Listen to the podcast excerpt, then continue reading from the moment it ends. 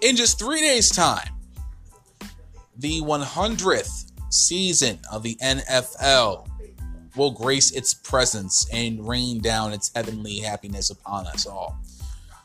For a lot of people, the NFL is a big deal. Um, football as a sport, to most people, especially if you're in the state of Texas, is a religion.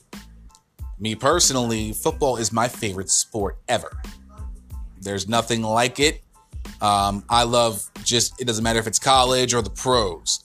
I love me some football. Since I could remember, since I was a little kid, I've loved football. I remember days where I would just sit in front of the TV on Sunday and just watch football all day, you know, as a little tyke.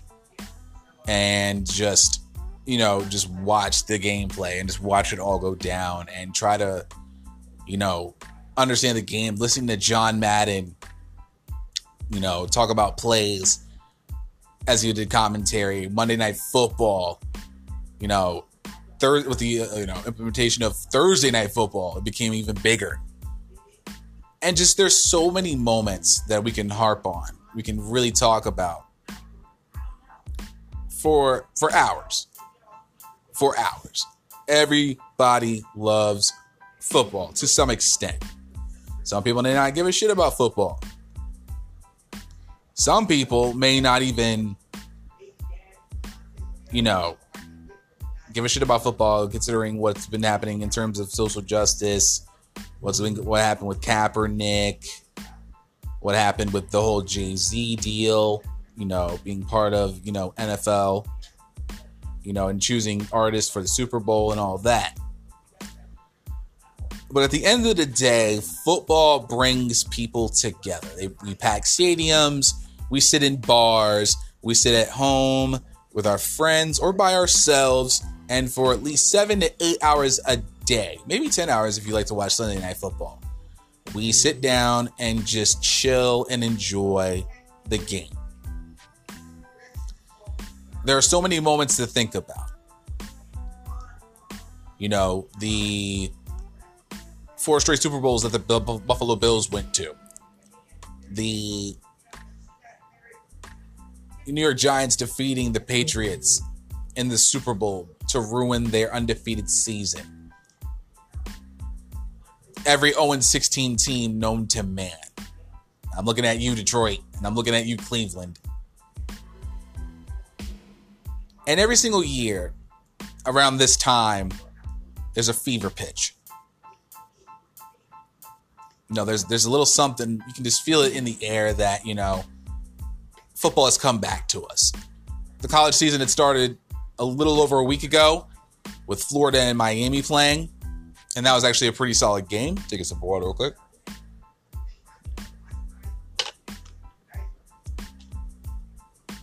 And now we begin our 100th campaign of the NFL season this coming Thursday when the Green Bay Packers play the Chicago Bears. When you look at it from a fantasy football perspective, that also brings friends together in a way that as a actual fantasy football player myself being in a league for the past few years where my best friend plays in it friends that i've met over the years living in myrtle beach um, friends that i've known for 15 20 years and people that i've known for about five or six some some people i may never meet but it brings us all together in some way shape, or form. And we know every Sunday, Monday, Thursday, and the occasional Saturday, we will sit down, we will chill, we will sit back, whether it be at a bar, at a friend's house, at a stadium, and enjoy the game for at least a few hours. Win or lose, we enjoy the game of football. In today's episode, episode five of Outside the Ropes, I kind of wanted to do a little something something for you guys. I y'all know I love to do some predictions. And y'all know I love to make predictions, whether they be uh, absolute failure or the greatest things in sliced bread, because in my mind, I think I'm a genius. If you ask me about my pro wrestling picks the past, I'd say about mm, eight months, eight, nine months or so, you'd probably tell me I'm the biggest idiot in the world. But I have got something right. That is true. But what, what we're going to do today, I'm going to pick every division winner. I'm also going to pick every wild card team that's going to enjoy being part of the playoffs. I will make my playoff picks. And finally, end with a Super Bowl champion who I think will win Super Bowl 54 in the 100th season. That is the NFL. So, for all my football fans out there, stand up, drink in hand, and rejoice because football, in just a few short days, at least in the NFL version of it, is coming back to our lives. This is episode five of Outside the Ropes, and uh, about time we make some damn good picks, shall we?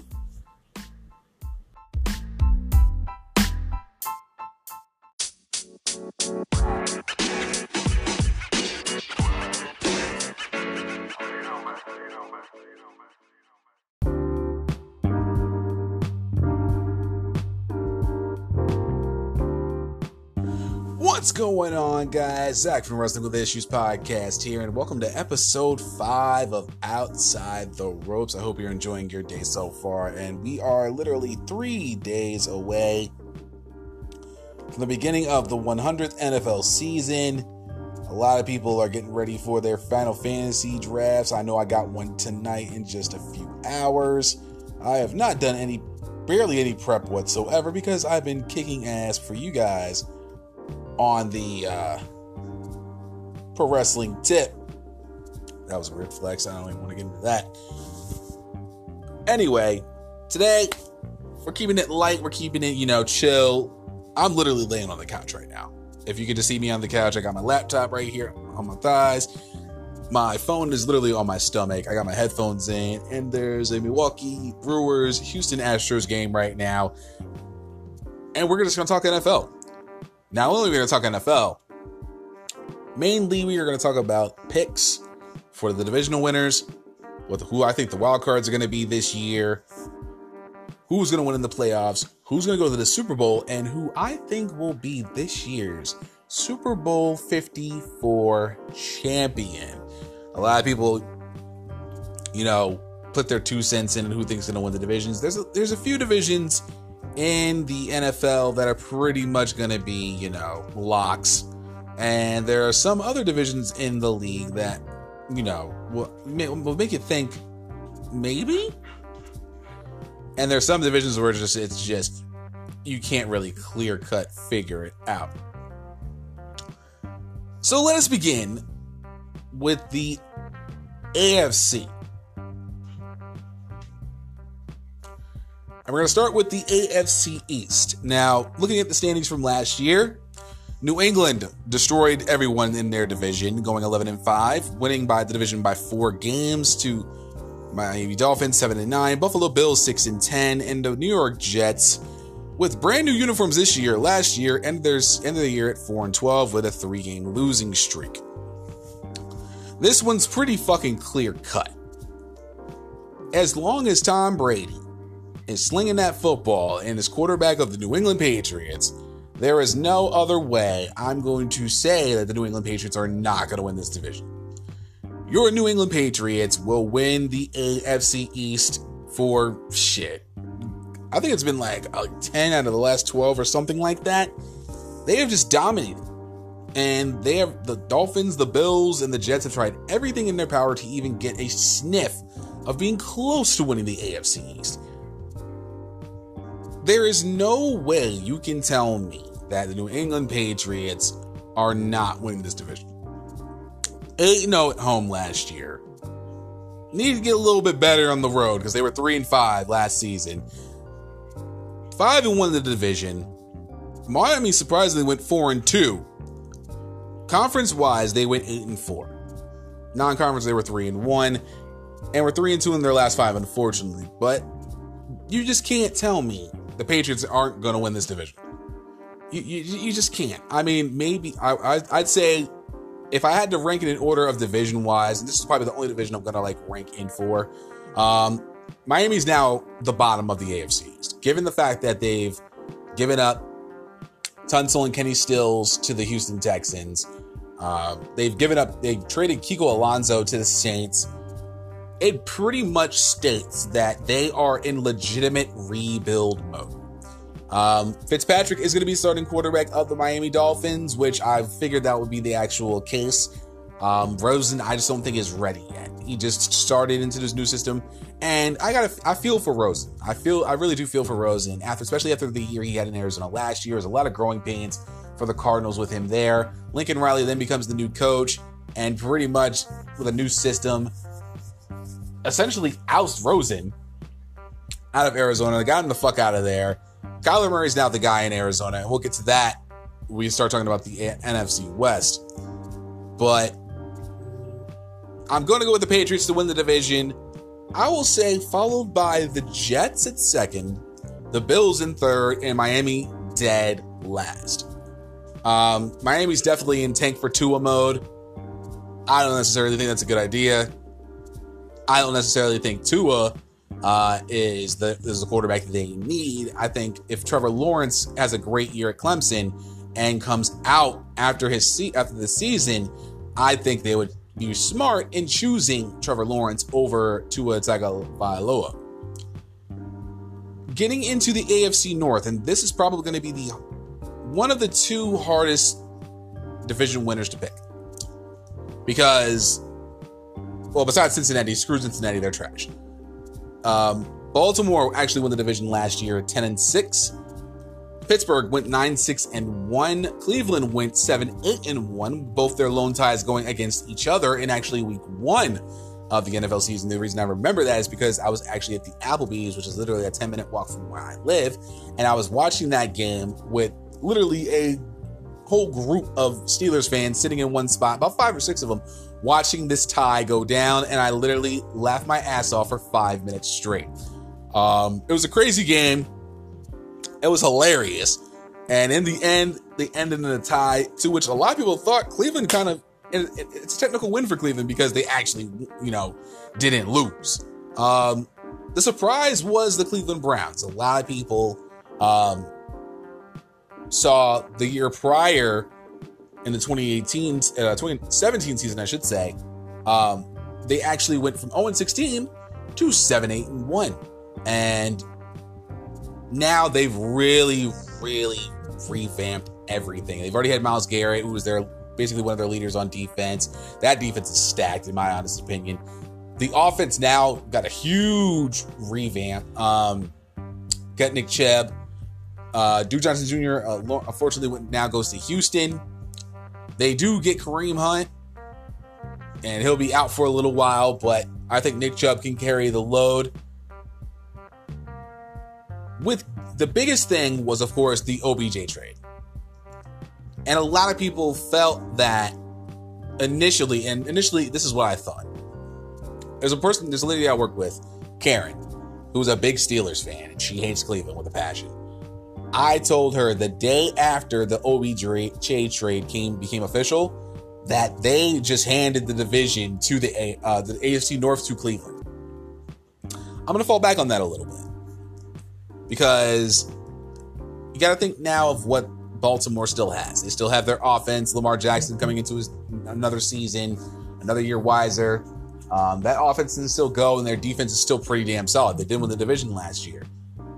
They do have Earl Thomas, which kind of makes me sad being a Seahawks fan. Um, I do wish him the best. I wish him a great year because, you know, I don't get salty about, you know, players from my favorite team going to a different team. They've they've done their service in Seattle and it's now for the time for them to do their damn thing somewhere else.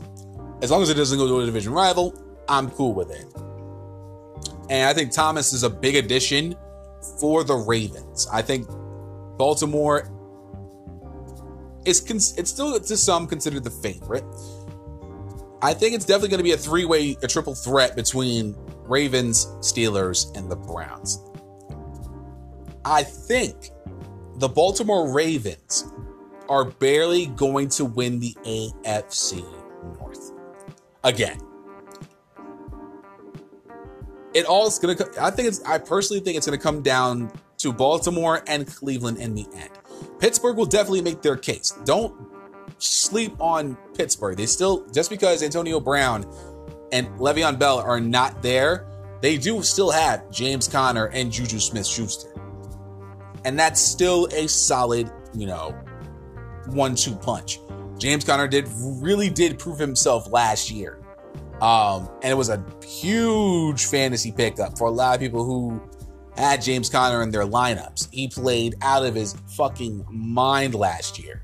Um, and I know that a lot of people in fantasy will definitely be looking to him possibly as a solid, as a possible RB1 and a definite RB2 in fantasy. I think personally, if I could get him in my fantasy team, I think I'll be just fine with him as an RB2 slash flex, depending on who else I have in my lineup. I still think the Ravens are going to win the division, barely, but I'll put Ravens one, Browns two, Steelers three, and Cincinnati is way off in East Bumblefuck. Uh, about ready to cry because they're going to get their asses handed to them this year. Starting at week one with my boys, the Seattle Seahawks, at home, 4 o'clock. It's going to be glorious. The AFC South is much more wide open than a lot of people think. Houston, Texas. Houston Texans won the division last year with 11 and 5 record. Indianapolis, now Andrew Luck less, at, were 10 and 6 last year. Tennessee 9 and 7 and the Jacksonville Jaguars were 5 and 11. I say this division is the most wide open in the league. Not because of Andrew Luck having been forced to retire. And I'll get to that in a second because it really pissed me off when I read. There's a certain report I read. I forget who it was, but we'll get there in a second.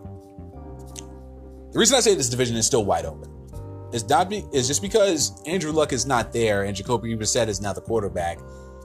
Brissett still has a lot of weapons there, and we'll even get into that real quick.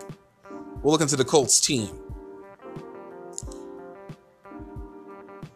Because honestly, I think they had a solid year last year. They really, really did. And they drafted pretty well this year, if you think about it. They had Rock Ya-Sin in the second round, Ben ben- Banogu, uh, the edge rusher, Parris Campbell. Let me just try to see if I can find the roster. They had now have uh, Brian Hoyer as their uh, backup, uh, signing a three-year, $12 million deal which really does help him in the in the back end, just in case anything goes down. Let me just see if I can find the there we go roster death chart. That's what I like to say, because you can definitely tell a lot about a team by their depth chart, big time. So in terms of receiver, T.Y. Hilton's going to be the main focus, of course. Jack Doyle, do not sleep on Jack Doyle. You have Fun Devin Funchess now, uh, former Carolina Panther. Um, I, I, think they could definitely make something work here. Marlon Max coming back. Nyheim Hines, definitely a, a decent one two punch. Eric Ebron, also going to be a, a solid uh, one two with him and Doyle playing together. This team can go. This team can definitely go for sure. Their defense can definitely pick themselves up. I think if, they, if the defense keeps them in games, the Colts definitely have a shot to win this division. Do I think they will? No.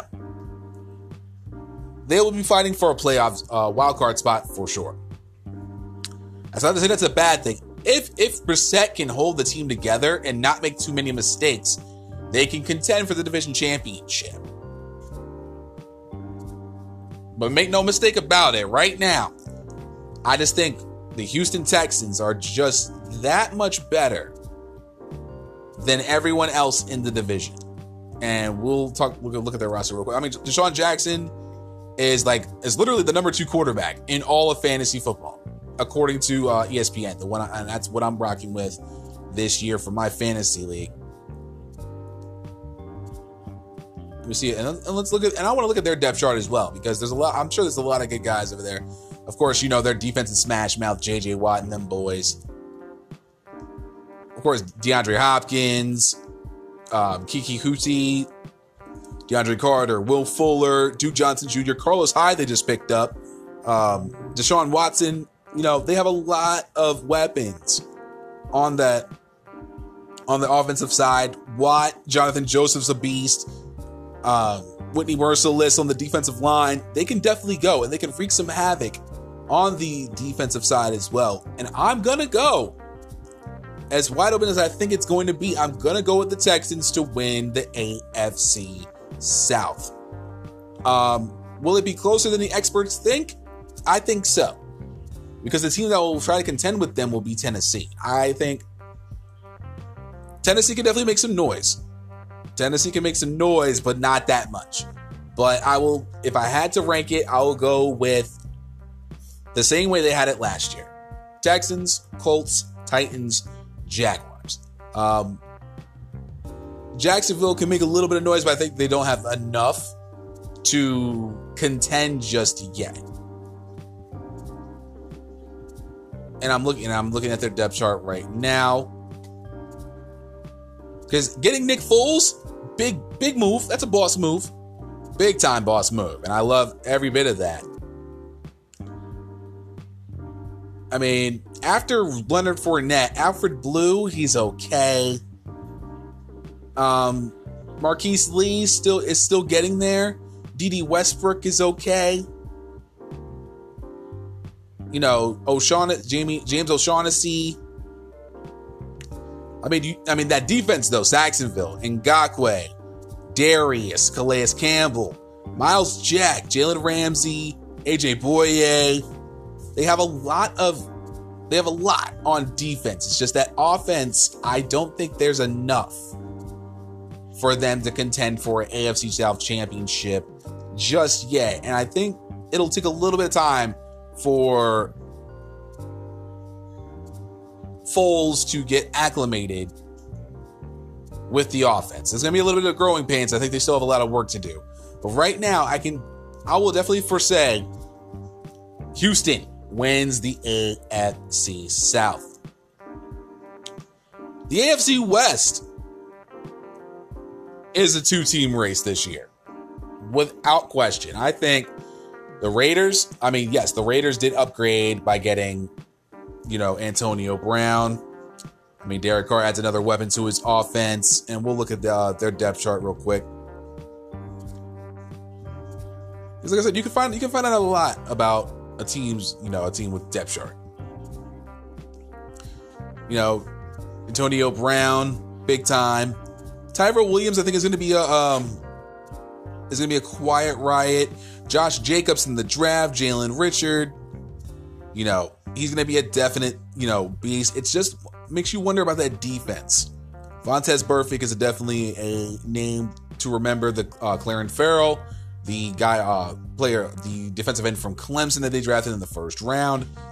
There's something there. It's just I don't think it's going to be enough for Oakland to win the division just yet. That's not a bad thing, but still a lot of growing pains going forward. Like I said, the AFC West is literally a two team race between KC and the Los Angeles Chargers. Both teams are, both games between KC and LA were very high powered, very, we're going 60 minutes with this. And there's, and, and we're going to shoot out. And we're just going to have a shootout. Best team wins. With KC, they have just so much, so many weapons on that. Of course, Mahomes being one. And we're gonna let me let's get into their depth chart real quick. Tyreek Hill, Demarcus Robinson, Kelce, of course, is a beast in tight end. Sammy Watkins, Damien Williams.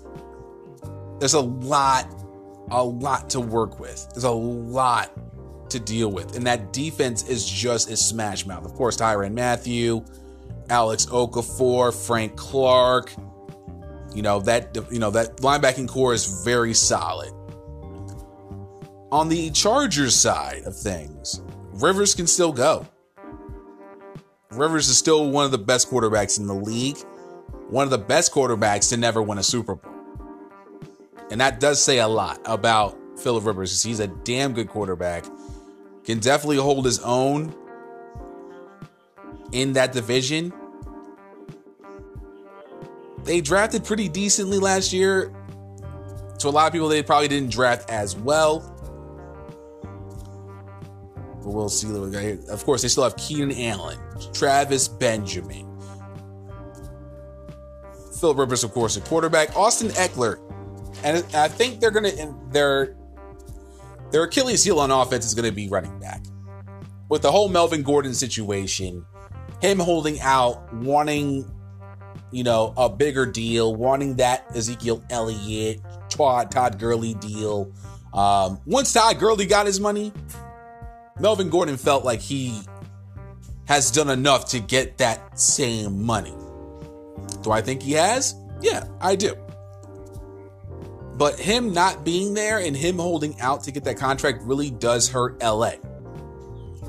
Always has, always will. It hurts a lot. And until Melvin Gordon comes back, I don't think that offense is going to run the same. Ekeler is a good running back, but he's a solid, you know, change of pace back as preferred, you know, as preferred as a starting running back, getting a majority of the carries. You know, Ekeler's more of a third and short, um, more of a passing running back as opposed to a, and, that's not to say he can't run the ball. The boy can run the ball. I've seen flashes of him, and I had him on my fantasy team last year. He's a great flex player, but not as a RB1, RB2 kind of guy. You know what I mean? He's gonna have to shoulder the load until Gordon either gets his deal or decides to sit out. And that does not help the Chargers in anything. And I'm gonna check out their first four games. Just to see where they're at in terms of, you know, who they're gonna play. Let me see, let me boot this up real quick.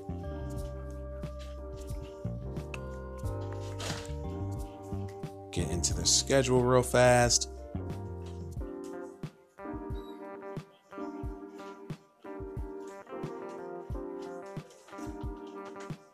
Okay. Regular season schedule, please. Thank you. I know bad bad podcasting, but sometimes you gotta let stuff load. So their first four games, they can easily go three and one. They have Indianapolis at home in the home opener.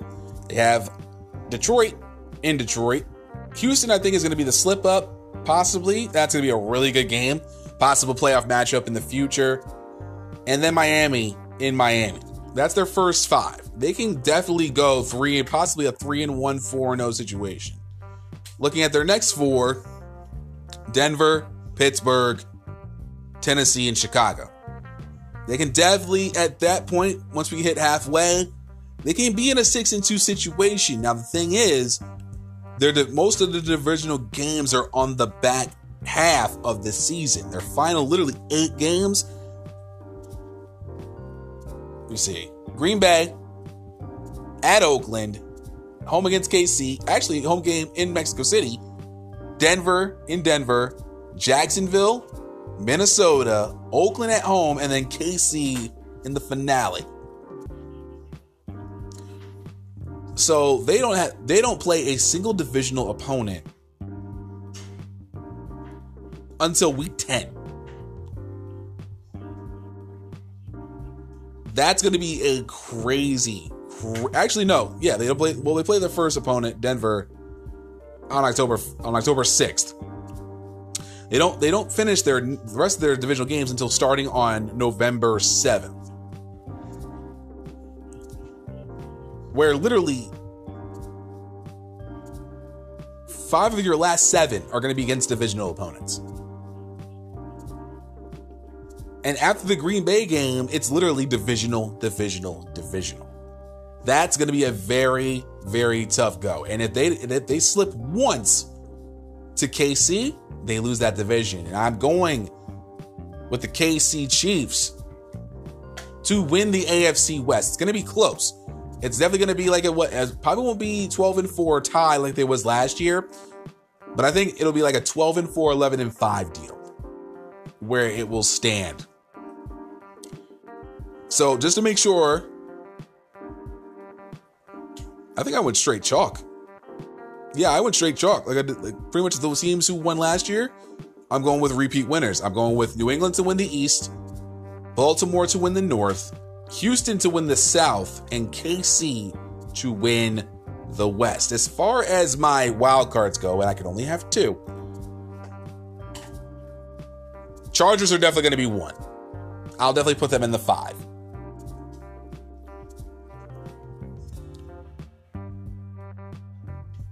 The sixth spot, and it doesn't really matter five or six, it doesn't really matter. But in terms of my wild cards, I'm definitely going to go with the Chargers to have a wild card spot. And I'm going to take a flyer. I am going to take a flyer and say the Browns are going to be in the playoffs this year. I think that offense, what Baker Mayfield can do as a quarterback, what he did before OBJ came into the fold, I think in their de- I think their defense is coming out along very well. I think, you know, I think that passing offense is is to cause havoc because you're going to have to if you have to double OBJ, you're going to leave Landry one on one. You have Njoku. Still, you have Nick Chubb. You have a lot of you have a lot of talent on that Cleveland offense. And I think they can do more than enough to win to win a lot of games and make a lot of people can like really believe that Cleveland is back. Now, the now the one thing I will I will say is that you know a lot of people are giving them so much more hype. I mean, me personally, originally, I gave them a lot of hype. I said they were going to win the AFC North. I kind of then I remembered, oh wait, Baltimore's still in the division. Pittsburgh's still in the division. They got to play those games. They got to make sure they handle that. I still think Cleveland will get to the playoffs. I don't think Pittsburgh will make it this year. I think this could be a down year for the Steelers. Nine and seven, eight and eight type deal. I think they're gonna have a, a good amount of growing pains. They're to miss Antonio. They're to miss Le'Veon. And the, and the brunt of the offense is to be on the shoulders of Conner and Smith Schuster to produce like they did last year. But now Conner's to get more of a, a full season ahead of him. And there's still a lot of games. There's, I mean, that Charger game is going to be a tough game for Pittsburgh. That's going to be one game I think they're going to slip up on.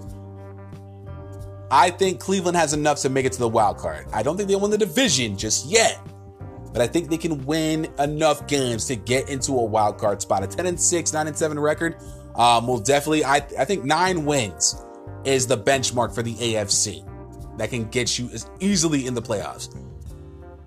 Most times, it's usually 10. And as you can see, with, and if you even look on the website at NFL.com, um, you know, Kansas City won the division with 12, New England won with 10. Uh, Baltimore won with 10. You know, Indianapolis made the playoffs with 10. So it could be 10 wins get you 10 wins may be the mark to get you in the playoffs. It could win the division, it can get you in a wild card spot, but I think 9 or 10, 9 7, 10 and 6 record in the AFC will get you in the playoffs. And I'm going to go with Cleveland and LA to make it in as wild cards. So we're going to take a short break check out from our sponsor, and then we're going to get into the AFC divisional winners and wild cards. Stay tuned. We'll be right back.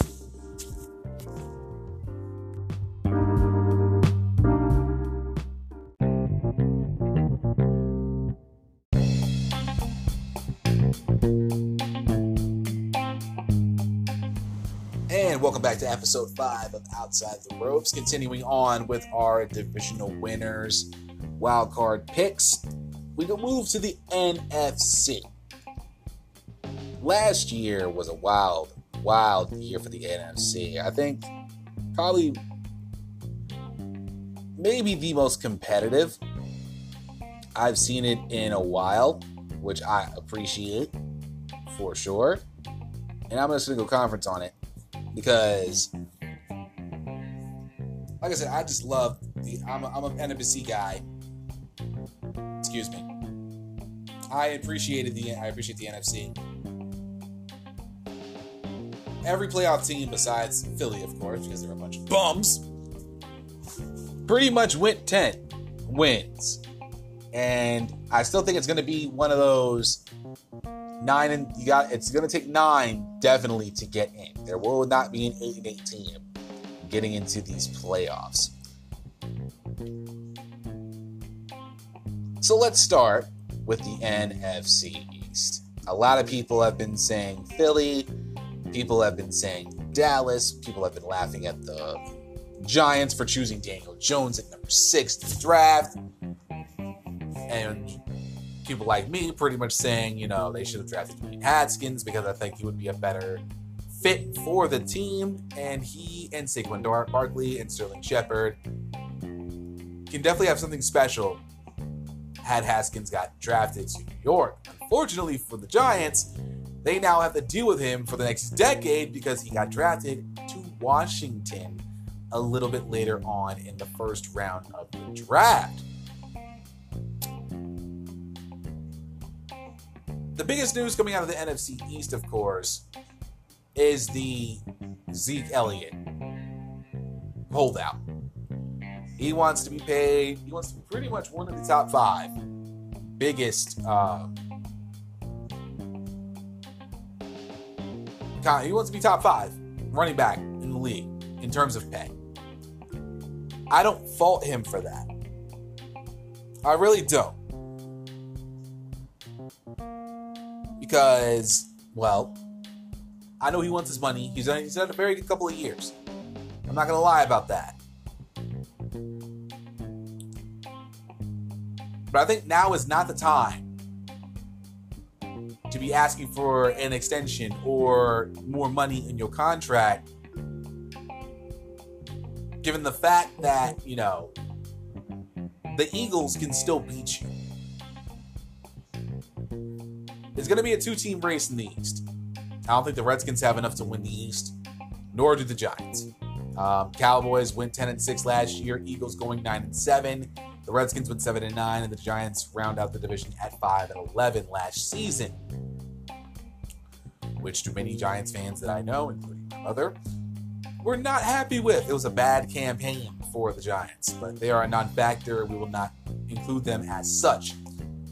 It's going to come down to Dallas and Philly again.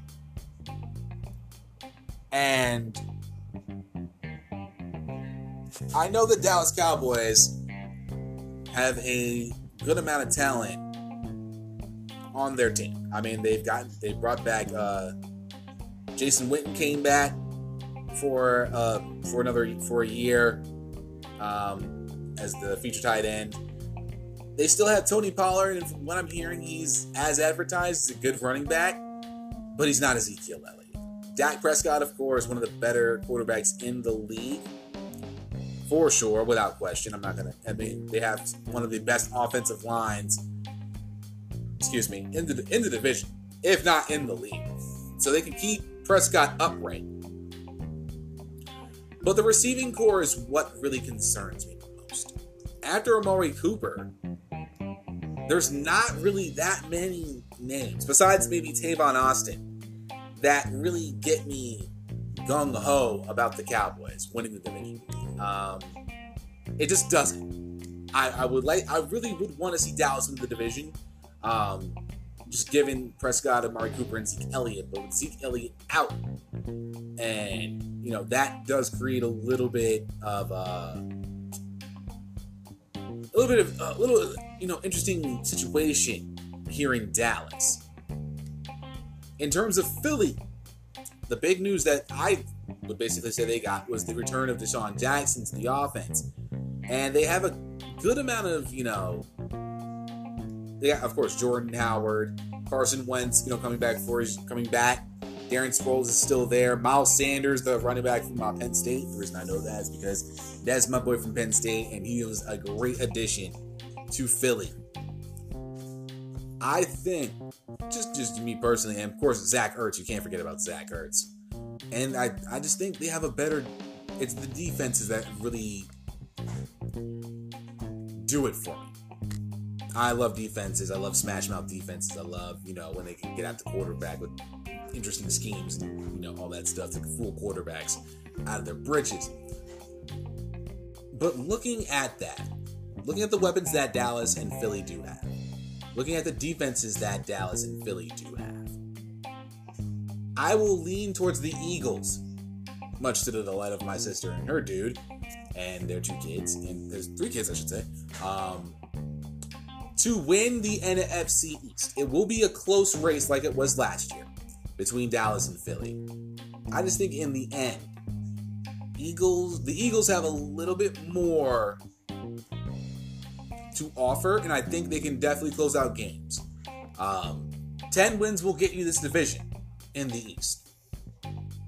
But it's going to be a long road. I really do think Philly can win this division. Um, as the, and this is the same thing with the Melvin Gordon situation. The longer that Zeke Elliott sits out, and if Tony Pollard does not produce at running back, that adds more leverage for Ezekiel Elliott. That's the major key right now. That's the big key. If the Cowboys start losing and Pollard doesn't do what he's supposed to do, Elliott has leverage. If somehow, some way the Dallas Cowboys start winning, then Elliott may want to come back sooner rather than later because, well, Elliott may be missing out. But right now, with what we have at this very moment, I'm going to go with the Eagles to win the NFC East. The NFC North. Very interesting. The Bears running away with the division last year, winning by three and a half games, 12 and 4. Minnesota 8 7 and 1. Green Bay 6 9 and 1, a very bad year for the Packers. And Detroit, as usual, in last place in the North, 6 and 10. Now, I'm not going to say Minnesota's winning this division because they're not. They have gotten better. They did have a what I felt was a pretty decent draft from them. Um, with you know Garrett Bradbury shoring up you know in the offensive line at center, Irv Smith, um, who was a highly touted tight end um, coming out of coming out of the draft, Alexander Mattison uh, in the third round. I thought that was a really good pickup. I think it's what's going to come down to his schedule for the division and we'll take a look at that in a second. But I just want to look at, you know, what they're. Oh, that's not nice. The Vikings 2019 unofficial depth chart will be updated tomorrow. Well, that doesn't help my cause, nor does it help your case to actually think I'm going to pick y'all to win the division. But they did, they just did sign Josh Doctson. Um, I think it's a decent pickup to help out with their offense. I mean, you got to think they got Stefon Diggs, they've got Kyle Rudolph. Mattison now is back there running the ball. Adam Thielen in the slot. They can definitely do a lot of damage on the offense. That defense, though, is what's going to concern me. That's that's always the biggest thing. Can the defense keep your opponents from scoring? Because your offense can do it for you, no problem. It's not an issue. But with Chicago's defense being touted as one of the best in the league right now, with, with what Trubisky has, and we'll go over that in a second, with what Trubisky has on offense, you you would think I'd want to lean Chicago, and I do. I mean, they had a really good draft. They had you know David Montgomery in the third round. Yeah, they didn't do really a lot in the draft in terms of that. They, they didn't get to pick until the third round. So let's get that out there. And they had a couple decent picks, you know, David Montgomery, uh, Riley Ridley, Duke Shelley, the cornerback. But I just think they, I think it might be a little too much for the rest of the division to handle. And they get that opening night start against the Packers at home, if I'm not mistaken. I mean, Taylor Gabriel, he was a actual sleeper last year. Cordarrelle Patterson, uh, Trubisky, still, I think, is going to do well for himself. Allen Robinson, Anthony Miller, Ter- Tarik Cohen, they can definitely do some damage. They can definitely do some damage. That easily makes my choice for the, the NFC North Division champion to be the monsters of the Midway, the Chicago Bears. Do I think they're going to win it by three and a half games? I think they'll win by at least three. I think they win at least three. It all depends on if Minnesota can step up. I don't think Green Bay um, is going to be doing enough. Detroit never does enough because they don't know how to draft to save their lives, and they've pretty much ruined their franchise beyond repair for at least another decade. Much to the dismay of, of my friend and, fantasy, and my fantasy league commissioner, uh, my boy Teddy. And shout out to my boy Teddy. I won't be late for the draft tonight, I promise. Getting into the NFC South. The class of the division is none other than the New Orleans Saints. Of course, they won with a 13 and 3 record, running away with the division um, by literally six games. Atlanta 7 and 9, Carolina 7 and 9, Tampa Bay 5 and 11. And this is going to be an easy one. New Orleans is winning this division. Without without a doubt. Brees, Kamara, Thomas. You added Kiko Alonso to their defense, which is already one someone I think is an underrated defensive team. And I'm gonna let's just let's just get more into their depth chart. I think New Orleans is is definitely I say I think New Orleans is a definite favorite in the NFC. I think a lot of people really aren't talking about New Orleans the way they should. They had a really, really I mean, 13 and 3 and winning the division by six games is nothing to sleep nothing to sleep about. There you, you, you just can't if you look at that and you're thinking, damn, six games, six games ahead of everyone else. Um, now, just look at that. Alvin Kamara, you got Latavius Murray, you got coming from uh, Minnesota. Ted Ginn Jr., who I think is a slept-on uh, slot receiver.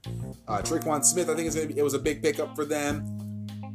Jared Cook is a very solid tight end, uh, formerly of the Oakland Raiders. Michael Thomas, of course, just got his bag, so you know he's gonna be balling out like crazy. They're gonna keep Drew Brees upright, and Drew Brees is still one of the best arms in the league without question. Atlanta still has some stuff. They still got some things. They, of course, have Julio, you know, Ridley, Devonta Freeman. I just think it's going to be a little bit too much for them to handle to try to get past New Orleans and win the NFC South. Carolina has issues. I think they have, I mean, yes, you have McCaffrey, and that's all well and good. Cam Newton is an injury prone now. He just got off of uh, just got off of injury on his on a midfoot injury actually. And and that does say a lot. Now there's no injuries reported going into the year, which is good. You want everyone healthy. Cam Newton did say he is going to start week 1. You know, DJ Moore, he can do some things. Uh, Christian McCaffrey, of course, bona fide top three fantasy player. Greg Olsen, still one of the uh, one of the better tight ends in the league, he, although he's fallen off just a tad bit. Um, I just don't think they have enough on offense to even try and contend for the division. Um, their defense is pretty solid, I think. Poe, McCoy, Kuechly, still the best. Bruce Irvin, a former Seahawk, of course, and I, and I do speak highly of uh, Irvin wherever he goes. Um, Eric Reid uh, is one of the better, you know, short safeties in the league. They just don't have enough on offense to contend in the South. Um, that's just how I see it. And I mean, Tampa Bay still got a long way to go before they even think about sniffing a division championship, and it's been a while for them to win the division championship as well. I just can't see the, clo- the the team closest to getting even close to New Orleans is Atlanta. And that's just that's just real as it gets. But when you win your division by six games last year, you are clearly saying to everyone, no one in the South can touch us. No one in the South can touch us. Yes, Atlanta went 4 and 2 in the division last year. That's all well and good. But when you lose the division by six games, you know, you got to think those four wins probably came against. Uh, I would say probably got one off New Orleans. They probably got two off um, Tampa Bay, and then they got one off Carolina. But when you lose the division by six games, it's a problem. And to round out the divisional picks for 2019, my division the NFC West. I love my division. Now I'm lying. I love half my division because I still think Arizona and San Francisco are trash. Trash beyond repair. And I'm to get my phone close to this because I want y'all to hear this shit. Arizona and San Francisco are trash. So much so that when Stephen A. Smith calls Jimmy Garoppolo Jimmy Pornstar, I agree with him. Wholeheartedly, I agree with Stephen A. Smith on this one. They gave you all this money, and you're running around dating 40 year old porn stars. Huh? That's what we doing in 2019, Jimmy? That's how we doing it? Oh, yeah, it's roasting session. And I uh, and I did say I will get into the uh, whole Andrew Luck spiel in a minute. I should have said that in the AFC stuff, but I will talk about it in the NFC because uh, it's my show and I do whatever I want. But in terms of the NFC West, we're getting back to roasting Jimmy. Jimmy, you have nothing in that division. You have no run game. Your defense is trash. Uh, Kittle's the best option you have on offense. Um, Crabtree, if he's still there, is trash. Uh, I'm going to hell for all of this. Um, Arizona with Kyler Murray. When and I said I did talk about this earlier in the AFC uh, side of things with the whole Josh Rosen deal. Josh Rosen deal. Um, Kyler Murray is going to have growing pains. He's a rookie quarterback. You all know this shit. It's not that hard to figure out. He ain't doing shit when it comes to winning the NFC West. Unless some unless LA, Seattle, and San Francisco decide to forfeit the remainder of their games, divisional wise, just hand them six games over to Arizona. Arizona ain't winning shit. Yes, you have Larry Fitzgerald. Cool. Yes, you have Christian Kirk. Cool. Yes, you have David Johnston. Johnson. Cool. Your old line is trash. Your defense is trash. And when you have a bad O line and a bad defense, shit ain't getting done in Arizona. So I get that out of the way. San Francisco, back to you, Jimmy G. Um, you ain't got no defense. You're playing catch up all day long. The only reason you won a game is because you beat Seattle, if I'm not mistaken. One in five. 0 and 8 on the road. You can't win on the if you can't win on the road, you can't go into the damn playoffs two and three in your last five to end the season. Conference wise, you were two and ten. Non-conference, you're lucky you got two and two.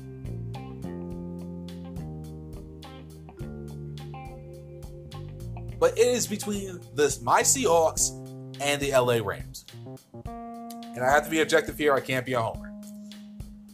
The Seahawks aren't winning the division this year.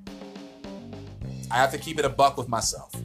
I would love to see a division championship in the NFC West, taking back the West, crowning ourselves with the Western Division Championship. I would love it.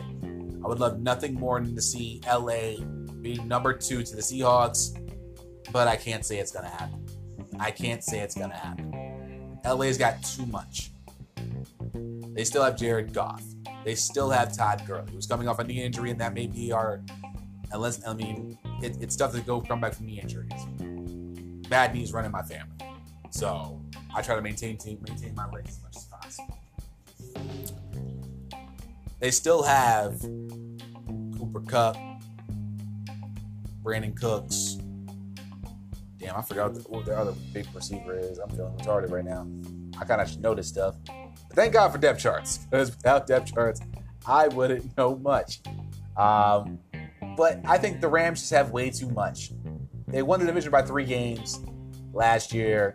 I mean, yeah, Cooper Kupp, Tyler Higbee was Tyler Higbee is a slept-on tight end. For all you goons out there who have not done your fantasy drafts just yet, consider Tyler Higbee as a solid number two. He had a really good year last year, I think. Few touchdowns, you know, definitely extended drives. Uh, Robert Woods is the other guy. Robert Woods, Josh Reynolds is going to be a sleeper um, this year. Let me see. I know they have another running back. Okay, Malcolm Brown. Eh. Blake Bortles. Blake Bortles is the backup in LA. oh, how the mighty have fallen for Blake Bortles, man. thought he was the second coming of, of Jesus Christ himself in Jacksonville, and now he's the backup in LA.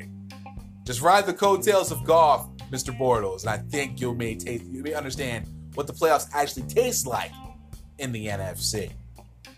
I just think LA has too much. Their their offense is ridiculously high powered. Their defense scares the living daylights out of me with Brockers, Donald, Dante Fowler Jr., Clay Matthews, Eric Weddle, Aqib Talib, Marcus Peters. They just have they just have too much. They just have way too much in terms of offense and defense to the point where I can easily concede at least one game to them. As a Seahawks fan, we can concede one because we usually go one and one, or 0 and 2, but we keep it super close. So, divisional wise, LA wins the West. New Orleans retains supremacy in the South. Bears will take the North. I'm going to go with the Eagles to become the new kings of the East. Wild cards. Last year, the six teams that were in the playoffs were New Orleans, Chicago, Philly, Dallas, LA, and Seattle. I think we're going to get the same six, maybe different seating. But we're going to, I say, and I'm not being a homer, I just think now with shoring up our, kind of shoring up our offensive line a little bit, getting DJ, DK Metcalf, uh, Lockett's still there, and with the retirement of Baldwin, it did fuck up a lot of things. But we, Jazz Ferguson is coming along very well. Um, two six two six three plus guys um, with speed and can definitely go for the, the 50-50 ball. Definitely does help us. I see the Seattle Seahawks being in the playoffs again as a wild card. And I can see Dallas possibly getting in. But I think it all depends on how long Elliott is out. If Elliott is out at least four games and Dallas doesn't fare well in the run game with Pollard, it could cause a little bit of problems for Dallas. That could be the difference between a couple of wins in a playoff spot or a couple of losses and being out of the playoffs.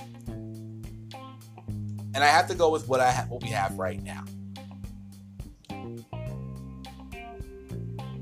Wild card wise, I am going with Seattle. And I'm actually going to go with the Minnesota Vikings to make the playoffs this year. As long as Ezekiel Elliott is out, if he's if he's out for more than 4 games and Dallas doesn't start the season off well, if they get if they get at least 2 and 2, they have a chance at the playoffs. If they start off anything less than 2 and 2, it's going to be a long year for Dallas, and that leads Ezekiel Elliott to get that bag that he so desperately wants. I just right, I just have to objectively see objectively see what I have right now. I think Minnesota Minnesota has the offense. Adding in Josh Doctson, I think adds a little bit more uh, finesse to their offense, a little bit another weapon that they can use. I think he would be served very well, especially with Kirk Cousins in Minnesota. And if their defense can hold up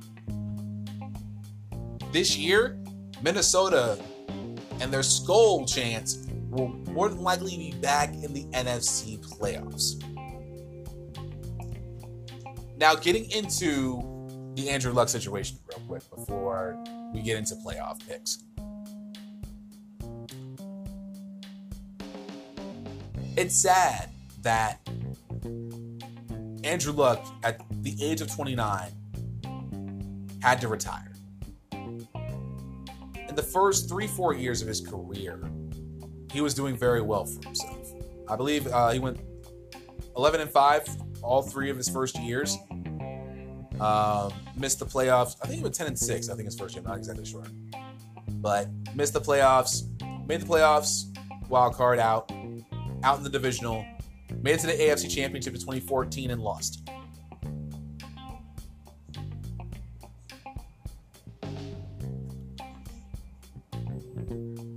Twenty fifteen came, and I believe at the same time Ryan Grigson became the general manager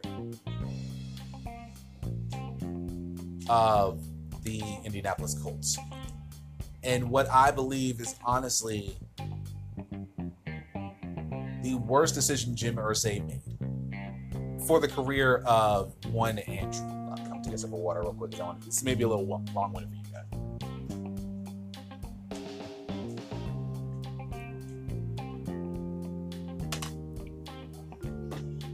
Okay.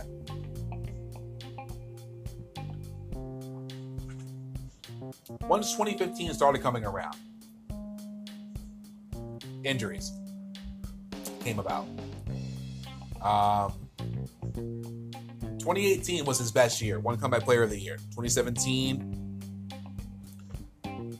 out with a leg injury, lacerated kidney, shoulder problems.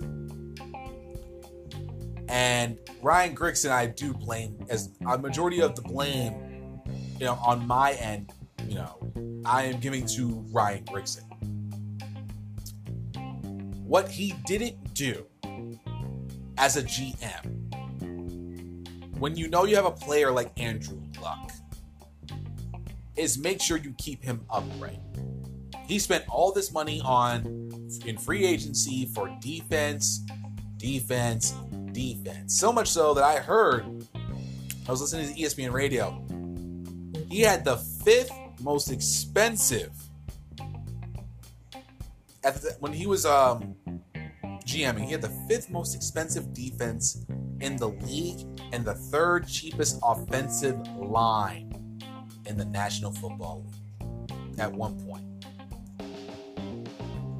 That tells me you were you didn't care enough about keeping Andrew Luck upright. Care about your defense though, which is good. But when you have a franchise quarterback, a guy who could possibly who could have literally been ready to win you a Super Bowl, and I really do mean that, in Andrew Luck, and he deals with injury, rehab, come back to play, injured again, rehab. That cycle over and over, like he said at the press conference. You and this and once that came about, Grigson got they got Grigson the fuck up out of there. He did not have Andrew Luck's best interest at heart. So much so to the point that Grigson has not had a job since in the NFL as a GM or any front office executive position, period.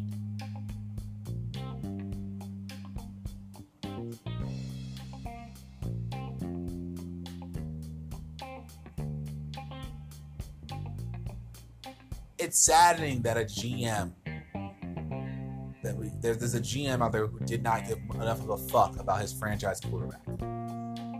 That he cared more about his defense than he did about his offensive line maintaining Andrew Luck's health, keeping him upright. Man was getting hit a lot over the next over the last four years of his career, from 2015 to 2018. He got hit a lot. A lot.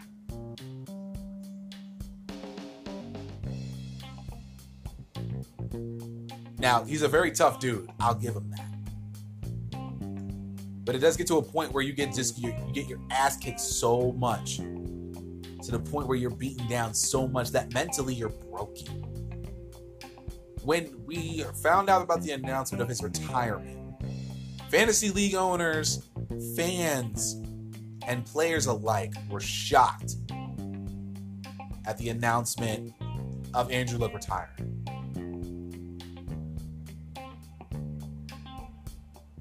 It sucks.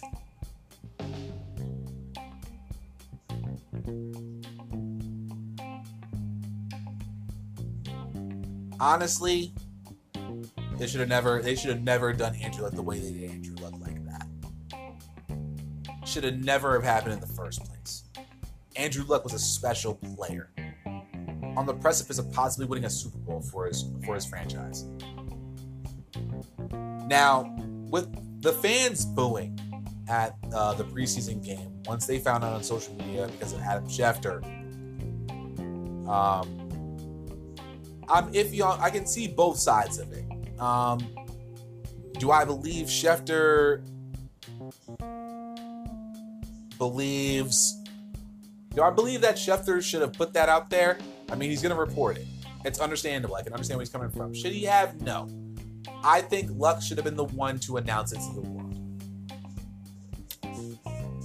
Now, the reason I'm okay with Schefter putting it out there, and I'm okay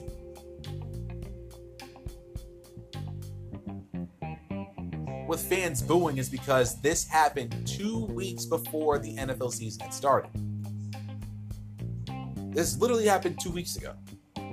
So I can understand the fans' gripe with, you know, seeing Luck retire all of a sudden out of nowhere. Fans, I can understand why they would get upset. I totally get that. And it's understandable. Do I think, do I hope, you know, Luck does come back? Yes. Do I think he will? No. He is too mentally broken. The last four years of his career broke him getting hit so many times, dealing with injuries, the rehabbing, getting pain free, and then all of a sudden, boom, I'm injured again, and dealing with this this calf injury that came out of nowhere. You know, it it it literally breaks you. Gronkowski retired at the same age as Luck did. And he even said he's mentally broken. Physically, I could play the game. But mentally, I can't. I'm too bro. I'm mentally, I'm done. I'm I checked out, and I commend Gronk for retiring. If your heart's, if your mind's not in it, don't play. You're better off going about your business. And Gronk's still eating off that endorsement money. He has, he he's gotten so much endorsement money in terms of his salary, hasn't even touched it. He is eating off endorsement money. He still has his health. He still has many years ahead of him to do whatever he feels like, whether it be twerking in the club because he's weird like that, or whether it be working for CBD, doing a CBD company. You know what I mean? Um, I wish him all the best in his future endeavors. As far as luck goes, I just want to. It concerns me about luck. Way Ryan Grigson did him was the, probably the highest disrespect any GM could do to a quarterback. And I, I mean that wholeheartedly. And now one of the best players in the game was forced to retire due to the fact that he was broken mentally, that he was mentally spent, he was done. Not playing the game he being able to play the game he loved. And he fell out of love with the sport because of poor mismanagement from the higher ups in the, in the franchise.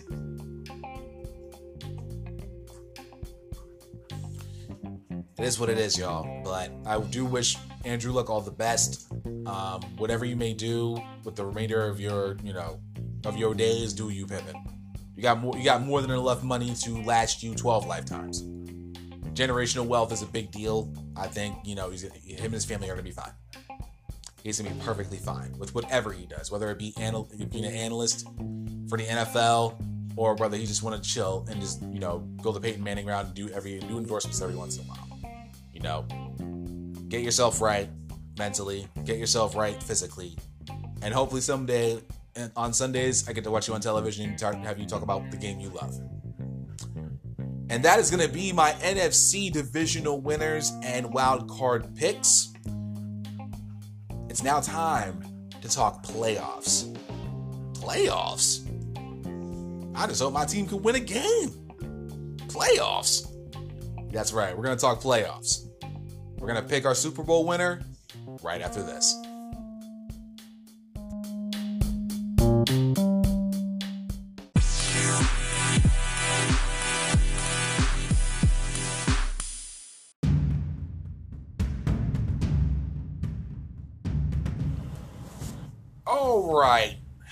Time to pick a Super Bowl champion. It's always the biggest pain in the ass to pick one because, well, 99% of the time we all get it wrong in terms of who will be there. But as a reminder, of who I have chosen to be in the playoffs KC, New England, Houston, Baltimore, LA Chargers, and the Cleveland Browns in the AFC. On the NFC side, New Orleans, LA Rams, Chicago, Philly, Seattle, and Minnesota.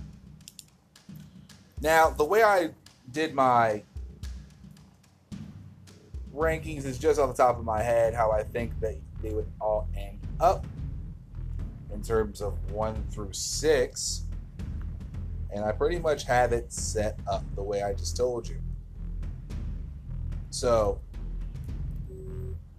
KC and New England in the AFC will get um, a week off. KC will get home field advantage. I think KC will get home field advantage throughout the AFC playoffs. Um, I think it would benefit them to get home field advantage so that AFC Championship game is in KC, as opposed to England having the AFC Championship game at home in New England. I think New Orleans will have home field throughout the NFC playoffs. LA will get a week off, but I think the the NFC Championship will run through New Orleans. So pretty much the same four teams that were in the AFC and NFC championships last year, they both had home field advantage throughout the AFC and NFC playoffs. At least a, a home game for both. I have Houston at three, um, Baltimore at four. LA gets the five spot as the first wild card. Cleveland will be six for the AFC. So let's start there with AFC playoffs. So Houston and Cleveland the fact that the Cleveland Browns, I think, being in the playoffs is a big deal. It's a big moment. It would be a big moment for Cleveland to get into the playoffs. The question is, can Baker? The biggest question is, can Baker Mayfield would would Baker Mayfield be able to handle that playoff pressure against Houston and that defense? It's going to be weird coming from me but I think Cleveland beats Houston in an upset. I think Houston will be out of the playoffs in the wild card round. So that would be Cleve- that would leave Cleveland taking on KC in the divisional matchup. Baltimore versus LA. That would be a very interesting and fun matchup with Lamar Jackson going up against Philip Rivers. I think Baltimore can hold their own at home against LA, and then having that home game in the playoffs definitely um, gives you an advantage, but not necessarily always gets you the victory. I think LA is just would be a little bit too much for Baltimore to handle. That would mean the wild card teams go into enemy territory and win. And that that's that's gonna be a crazy stretch for me if that's the case. To the NFC side, real quick. Chicago, Minnesota, I think would be a foregone conclusion. Um, Minnesota does have the good team, but I think it would be a little bit too much for them to try and go into Chicago and beating Chicago. So we can pretty much already have set um, Minnesota loses to Chicago in the wild card round. And more, and they would probably be playing now highest seed remaining, they would be playing LA. So that would pretty much be LA, Chicago, which leaves Philly and Seattle. Now, Philly and Seattle are playing later on this year. Uh, what up? What? There you go. Go look at that. And that was your obligatory uh, Marley moment of the show. Philly and Seattle do play later this year. And it could be, and this is, and what I'm considering a preview possibly of a playoff matchup. Now, if I'm right, it is in Seattle. Second time around, it will be in Philly.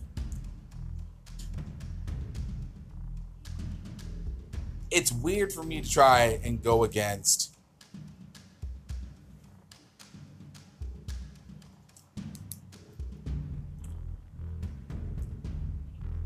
listen, it's it's. I'm trying very hard to be, trying not to be a homer on this one. And especially if Philly did play Seattle, there will be a lot of family tension throughout the week. It's like my, uh, my sister is an Eagles fan, and her uh, her dude is actually is a diehard Eagles fan. So during that week, we will not speak. Thank God I don't go on Facebook often anyway. Um, so I won't even be worried about talking shit about uh, the Eagles.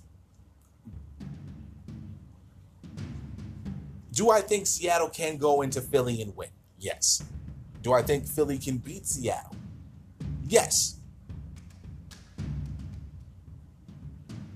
I think, and this is just me being objective, I think Seattle can go into Philly and win.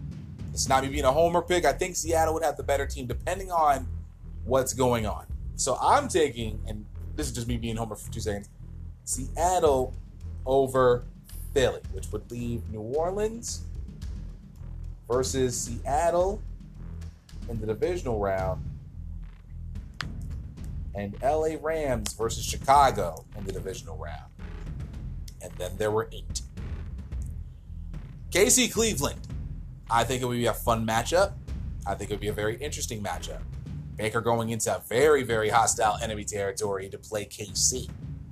But in the end, I don't think they'll have enough. I think KC is just too high powered, too much to handle. It'll be a shootout, but I think KC will have enough stops to stop Baker. I think that defense, very, very smash mouth. That's a very, and, that's what you want. It's not. I think it's just way too much for. It would be way too much for Cleveland to handle. It would be very. It's very nice to see Cleveland back. It would be very nice to see Cleveland back in the playoffs. But once they get past uh, Houston, um, going into KC is a foregone conclusion. A very big foregone conclusion, which lead, which then brings KC to the A back to the AFC Championship.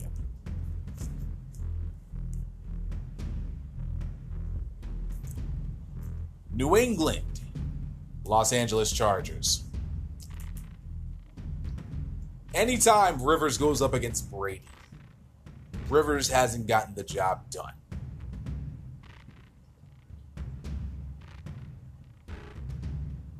Do I think can I do I think the Chargers can beat the Patriots in New England? I do. Anybody can be beaten on any given day. And a lot of people are poo-pooing New England because of the fact that they just had Edelman and Gronkowski's gone. All this shit and they don't think New England can make it back to the Super Bowl and repeat. Neither do I. The question is, how far can New England go? I'm gonna take a flyer, a huge flyer, and I may regret this because if it ever gets back to Tom Brady, he's probably gonna regret it. But I'm going with the upset, and I'm going with LA to beat to go into New England.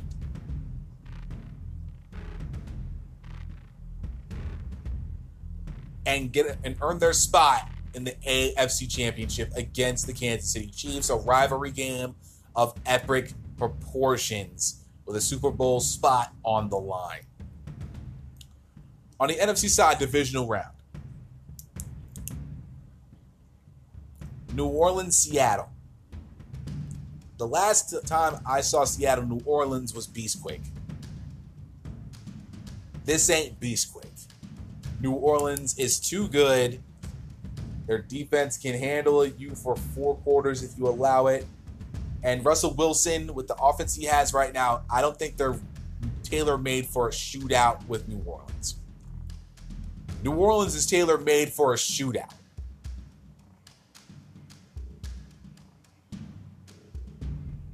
I really do. I think I think New Orleans is tailor made for a shootout, and Seattle won't have enough to beat New Orleans in New Orleans in the dome. So, Kate, so that means New Orleans is going back to the NFC Championship and staying home for the AFC champ NFC Championship, I should say.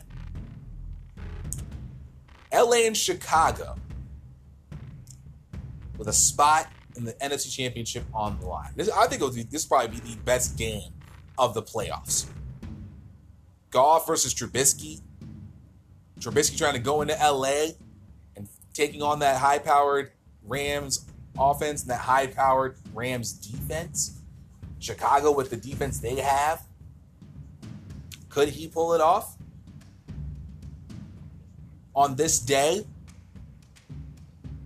I don't think it's going to be enough. I think we're going to get a rematch of last year's NFC Championship with LA Rams going back to LA at the scene of the crime of the most egregious PI non-call in the history of our of the sport. Which leads us to the AFC and NFC championships. This is a tough one. Because the way I have it, it could be an all LA Super Bowl in Miami. That could be a lit Super Bowl. You could get Chargers Saints. That would be an interesting Super Bowl. Rivers finally making it to a Super Bowl. KC New Orleans, the matchup we most believe we should have had last year. KC LA, a possible rematch of the crazy one of the craziest games I've ever seen. I had ever seen in 2018. That shootout, shit. That was a fantasy player, fantasy football player's dream to watch that game go down. Hear me? God, that was such a shootout. And that was so many points. So many fucking points. I couldn't believe it. Let's start with the AFC. A rivalry. This is a big rivalry between the Chargers and the Chiefs. I think it's going to be a shootout. I think it's going to be a really good shootout.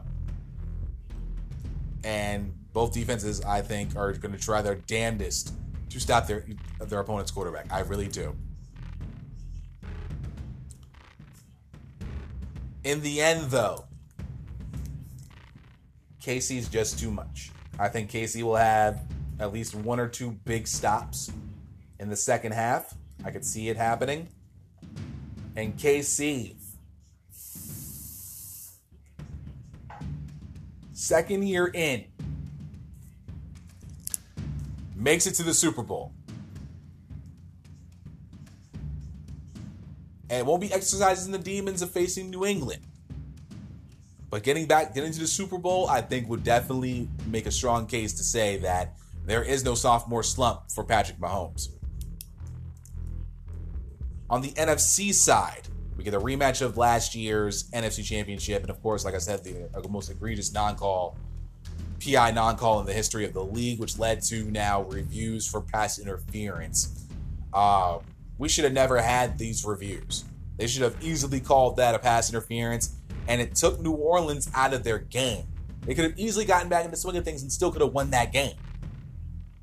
But they were too in the moment to worry about that non call, and it took them out of their game, and LA went to the Super Bowl instead of New Orleans. I think this time around. What? What you don't what you what what do you think? You don't you don't like? I know you didn't like that call, did you? I know you didn't like that call. That was a bad call. Yeah, I know. That was a bad call. Yeah, you didn't like that either, did you? I know you did not. Marley likes football just like as much as I do. And she hated that call, by the way. So much so she looked up at the, TV and then was just like, "This is bullshit." Went back to sleep. I think they get their revenge. I think New Orleans gets their revenge. And I think they beat, this time, they beat LA handily. I think they beat them. I think they beat them outright. I think they beat them by 14 points. I think they definitely beat them by two scores and just shut up everybody. I think that's the way it goes. So, Super Bowl. Let's take a sip of water real quick before we get into Super Bowl. Before.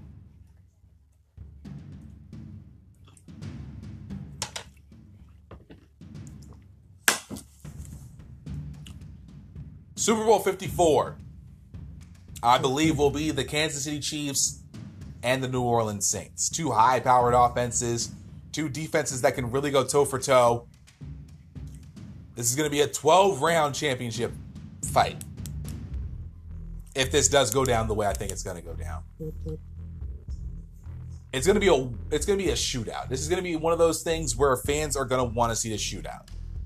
With the offenses that they have, it's tailor made for a shootout.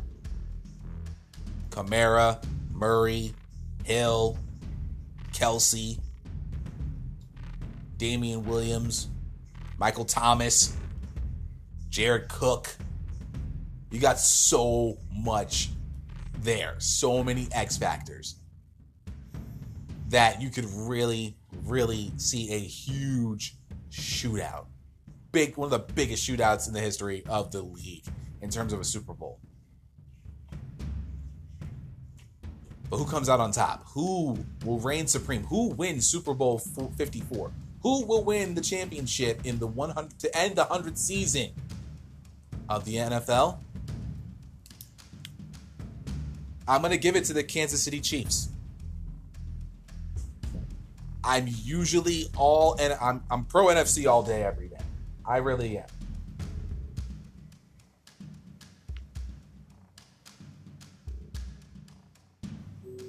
But I think Casey has enough to win a championship. If their defense holds up and if their offense stays healthy into the playoffs,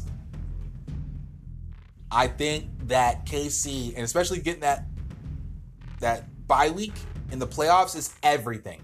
Getting home field advantage is even bigger. I think that will benefit KC the most. Both teams will come out can easily come into this unscathed.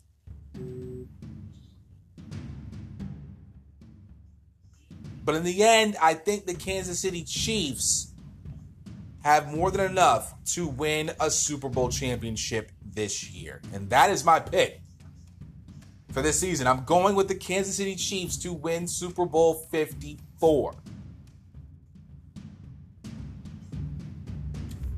I may regret it, and I could be wrong, but I think right now KC has everything they need to get a world championship and bring some love and Lombardi Trophy back to Kansas City. And Mahomes is going to be looked at as a fucking god amongst Chiefs Nation. And that, ladies and gentlemen, is going to be the end for episode five of Outside the Ropes. Uh, thank you so much for taking time out of your day, your night, your afternoon, or your evening, wherever you may be, wherever you are in the world. Thank you so much for checking out this episode of the podcast. I greatly, truly appreciate it. If you enjoyed this episode, do not hesitate to tell a friend to tell a friend about not only Outside the Ropes, not only the secret files, but the Young Lions perspective as well. Share it across all your social media, your Instagram, your Facebook, and your Twitter. And let the people know that, you know, now that it's football season, the Young Lions Perspective is your alternative for professional wrestling podcast and sports talk and everything else. And that we are here to stay. Now, if you do not have the Anchor app, don't worry, relax, take a breath. I got y'all. You can, you know, rest assured that you can find several different platforms that this podcast is on, including Apple Podcasts, Google Podcasts, Stitcher Radio, Radio Public, Overcast, Castbox, and of course that good old Spotify fam. Search for the Young Lions perspective across all of these different platforms, and you should have no problem finding it whatsoever. If you want to stay up to date with everything that's going on with Young Lions perspective, this outside the ropes and the secret files, follow me on my social media at on Twitter, I should say, at Suede Senator WWI. That's S U E D E S E N A T O R capital W capital W capital I. And of course, the mothership of everything that is the YLP podcast on my Instagram at young underscore lions underscore perspective. Follow me on both of those platforms to stay up to date with everything that's going on with the YLP universe. Now, we get back into the swing of things of professional wrestling I was gonna do episode 102 tomorrow, but I want to make sure I take a full day um, just to ensure that I get all my notes correct, uh, everything that I want to talk about. Because unfortunately, I wasn't able to get a chance to watch New Japan's Royal Quest for some reason. Uh, New Japan World, as far as I know at this very moment, has not put up the video for New Japan World. So unfortunately, all I have is to, to run on is NXT UK Takeover Cardiff, which was a fucking great show, and AEW All Out, which was also a great fucking show. So unless NJPW World comes out with Royal Quest over the next day or so, I'm gonna be pushing episode one or two, 102 of the Young Lions perspective back to Wednesday. Before NXT, you will be getting the good, the bad, and the ugly. That was the greatest day of professional wrestling in 2019. So, guys, enjoy the rest of your Monday night. Do it as whatever you do.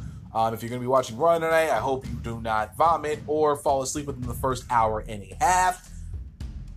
There will be much football talk about this season.